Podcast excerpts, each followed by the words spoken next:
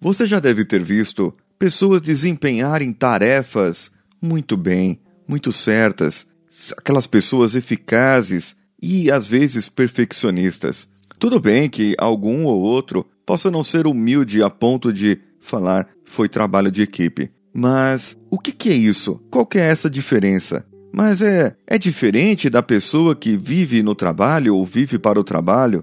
Sim, vem junto e vamos descobrir a diferença. Você está ouvindo Coachcast Brasil, a sua dose diária de motivação.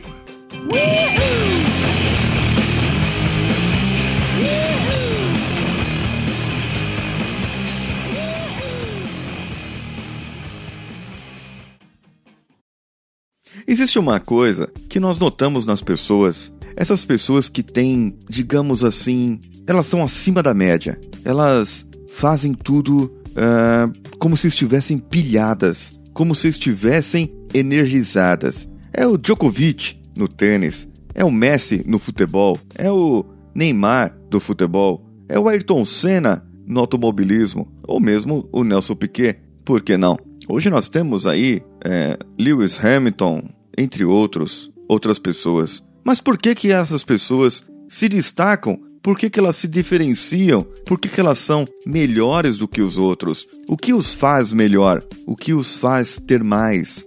Isso é uma coisa que é chamada de pico de performance. Mas o pico de performance não é só por um momento. Ele se mantém sempre. O que as pessoas confundem, às vezes, é o workaholic. Fala, não, esse camarada, ele trabalha demais, ele fica até tarde na empresa, ele se dedica, ele dá o sangue, ele seria um pico de performance, um peak performer. Não. Ele só está trabalhando a mais mesmo, ele tem alguma coisa a mais no seu trabalho, melhor do que fazer em casa. Aí vai chegar em casa, vai encontrar a mulher brava, a mulher tá feia, a mulher tá mal arrumada, ou, sei lá, o amante da mulher tá lá, ele não pode chegar antes, então ele tem que ficar no trabalho. É o melhor lugar que ele tem para ficar. E às vezes a pessoa gosta daquilo, gosta de trabalhar e nem tem mais uma vida social, uma vida familiar, relacionamento com pessoas, nem nada. Ele só é trabalho, trabalho e trabalho. Muitas vezes esses workaholics nem pensam no sucesso em si, eles pensam no trabalho. Para eles é o vestir a camisa, para eles é estar lá, para eles é simplesmente trabalhar, mesmo que prejudique a sua saúde, mesmo que prejudique a sua vida. Para eles, o importante é trabalhar.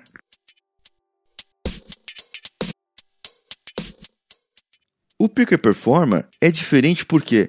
Porque ele é capaz de produzir mais em menos tempo, com menos estresse e com muito mais prazer e satisfação, diferentemente do nosso amigo workaholic viciado no trabalho. É possível que as pessoas se tornem, sim, peak performer. E aí é um trabalho, um exercício, treino, prática. E as empresas só têm a ganhar com isso. Se elas tiverem uma equipe de vendas de peak performer, eles podem ganhar um aumento de produtividade para mais de 140% do que eles vêm obtendo hoje, se todos forem peak performer. Então, isso é uma coisa muito boa para se trabalhar. Mas o que o peak performer tem de diferente das outras pessoas? O que é isso? A primeira coisa que eu destaco é que ele tem uma missão motivadora. E missão motivadora não é a pessoa faz isso porque simplesmente quer fazer, porque simplesmente deu na telha e aquilo dá dinheiro. Não, a pessoa muitas vezes faz e se dedica para uma tarefa porque ela quer levar uma mensagem. A missão de um peak performer, ela enfatiza o seu propósito de vida, o que o sucesso significa para ele. Muitas vezes, sucesso para essas pessoas não é dinheiro. Dinheiro é apenas uma consequência. O bem-estar financeiro é apenas uma consequência daquilo que ele teria. Mas o que ele quer de sucesso é ele atingir as pessoas e poder influenciar positivamente para que pessoas se tornem cada vez melhores no mundo, para que as pessoas, através da sua palavra, através do seu jeito, através das suas atitudes, ele possa dar exemplo. Sim, geralmente os peak performers dão exemplo de boa conduta. Alguns dão de má conduta por aí, mas aqueles que dão de boa conduta para que eles possam dar mais e mais para as outras pessoas. Eles querem ser estrelas, não por apenas ser estrelas e quererem aparecer. Eles querem ser estrelas porque, sabendo que, estando em evidência, eles poderão levar o seu objetivo a cada vez mais pessoas. A própria missão deles, ou o propósito de vida deles, é um combustível para eles, e eles podem dar o melhor de si. E aí ele foca a energia e o recurso na direção certa. Quer um exemplo? O Ayrton Senna, ele queria ganhar. Ele falava que Deus deu para ele o direito dele ganhar. Ele falava muito isso. Deus me deu o direito de vencer. Ora, se isso era verdade, vencer para ele era uma consequência. Ganhar dinheiro para ele era uma consequência. Mas aquelas pessoas as quais ele influenciou e que garotos ainda queriam ser pilotos como ele, e muitos foram pilotos depois e tiveram ele como ídolo, como influência, como exemplo. E aí ele se torna isso para aquelas pessoas. E pode ser que eu nunca serei um bom piloto, pode ser que eu nunca vou ir lá num carro de corrida, mas só o fato dele ter sido exemplo para mim, que ele foi um herói para muitos, então eu posso ser o herói de uma outra maneira também. E na verdade, partindo desse pressuposto da missão motivadora, Muhammad Ali também era um peak performer, ou seja, ele ganhava muitas lutas. Quantas lutas ele ganhou? Foi campeão e tudo mais. E uma das frases atribuída a ele é essa: campeões não são feitos nas academias, campeões são feitos de algo que eles possuem no fundo de si mesmo, um desejo, um sonho, uma visão. Quer melhor definição que isso? Para que você tenha uma missão motivadora, ele tem um desejo, ele tem um sonho, ele enxerga a vitória e vai. Pronto, conseguiu. É difícil? É um desafio para você? Vem que eu te ensino. Outra coisa que o peak performer tem é a urgência, o sentido de urgência, o sentido de não procrastinar, não perder tempo desnecessário com coisas que não levarão a lugar algum. Eles deixam em segundo plano o que não é essencial e focam naquilo que acreditam ser importante. E aí ele faz uma prioridade. De que modo as atividades que eu vou fazer hoje contribuem para que eu atinja meus objetivos? Eu te pergunto, tudo o que você fez hoje, quais são os seus objetivos? Tudo o que você fez hoje, de que modo essas atividades contribuíram para os seus objetivos? E aí você me diz, 70% não. Então, meu amigo, foca nas outras 30%. Foca em mim. Foca nos outros 30% e vai atrás. Prioriza o que é importante para você. E aí entra uma coisa que o Ayrton Senna falava. No que diz respeito ao empenho, ao compromisso, ao esforço, à dedicação, não existe meio termo. Ou você faz uma coisa bem feita, ou não faz. E aí, se eu tenho uma missão como bússola, ou seja, eu sei aonde eu quero chegar, eu sei quem eu quero atingir, eu sei como atingir, ser exemplo, atingir meus objetivos com mais eficácia, com menos tempo, eu vou traçar um mapa. Quem são as ações e estratégias para que isso aconteça? Usain Bolt, aquele velocista jamaicano recordista de 100 e 200 metros em Olimpíadas, ele falava: eu sou focado no que quero fazer. Eu sei o que preciso fazer para ser um campeão e trabalho nisso.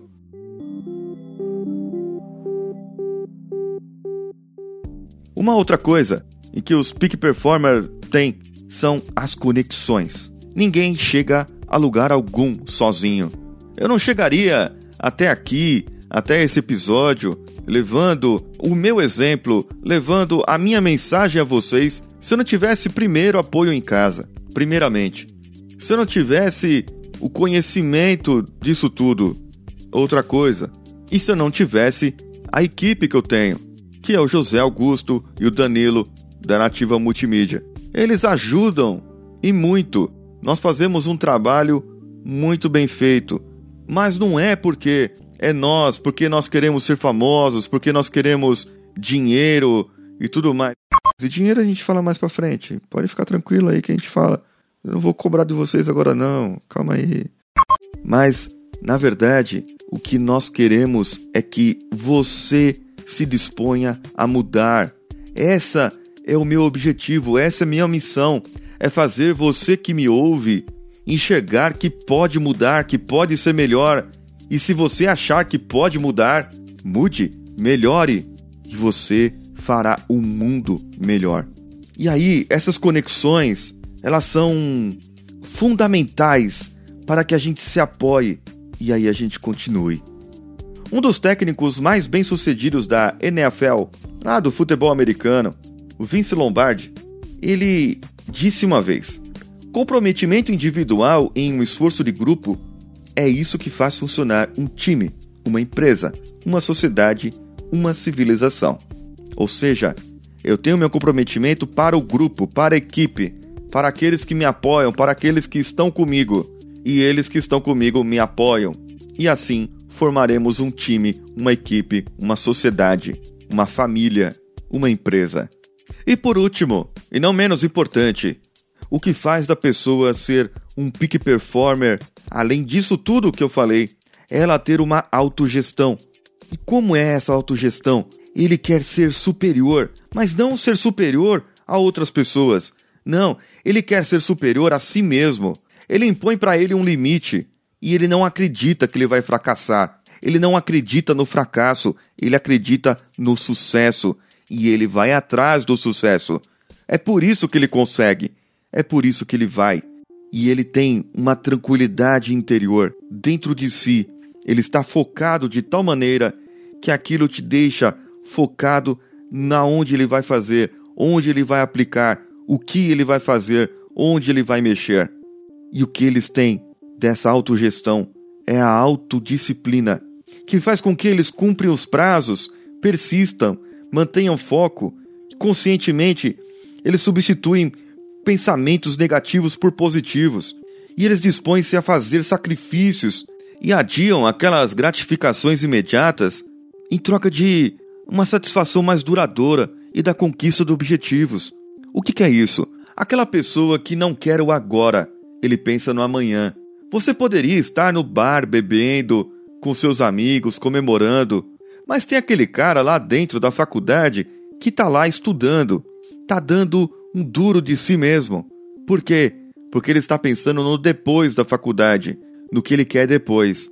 Vocês dois vão se formar, mas o conhecimento que ele adquiriu lá é impagável, porque você deixou de adquirir esse conhecimento e você foi apenas um medíocre, você apenas está na média.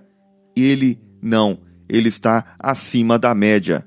Portanto, ele pode conseguir um sucesso maior que o seu, por estar acima da média e por nunca desistir. Quem falou e quem era um peak performer clássico, um exemplo clássico? Michael Jordan, jogador de basquete muito conhecido, não é? Dentro do ramo dele e fora do ramo dele também. E ele disse: errei mais de 9 mil jogadas em minha carreira. Perdi quase 300 jogos. Por 26 vezes confiaram em mim para que eu fizesse uma cesta decisiva e eu falhei. Foi por isso tudo que eu venci. E você? Desiste por qualquer coisinha? Ou você vai lá atrás e corre e põe uma meta para você? E se não tiver meta, você dobra a meta. Eu já cansei dessa piada também. Mas, na verdade, imponha-se a sua meta, imponha-se a sua vontade, imponha-se e defina por que você veio no mundo, para que você veio, por que é importante você estar aqui, e corra atrás. Não desista, nem dos seus sonhos, nem daquilo que você quer fazer. Vai atrás. E se cair, levanta, sacode a poeira, faz de outro jeito, porque o jeito que você fez estava errado e você caiu. Então muda as atitudes, sorriso na cara e vamos em frente. Olha para você mesmo, olha para si agora no espelho e enxergue um vitorioso. A partir de agora, você é vitorioso, você é vitoriosa. Aceite isso, não aceite o fracasso na sua vida. E se você, a partir de agora, aceitar o sucesso, você virá comigo rumo ao topo, rumo a ser um picker performer.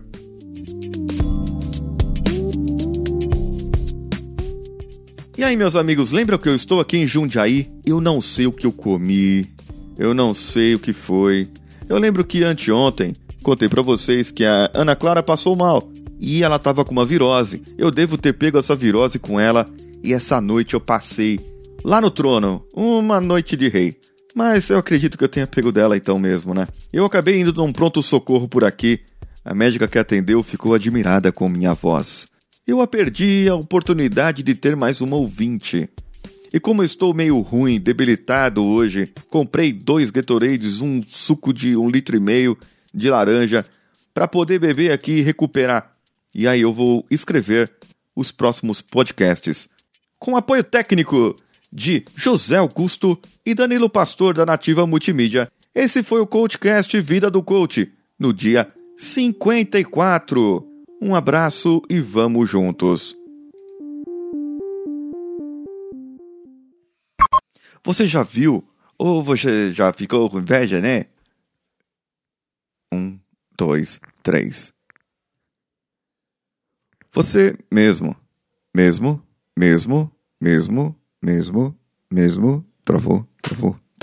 Travou. Eco. É teste. Testando. Testei, beleza? Ela quer... que merda, fugiu a palavra.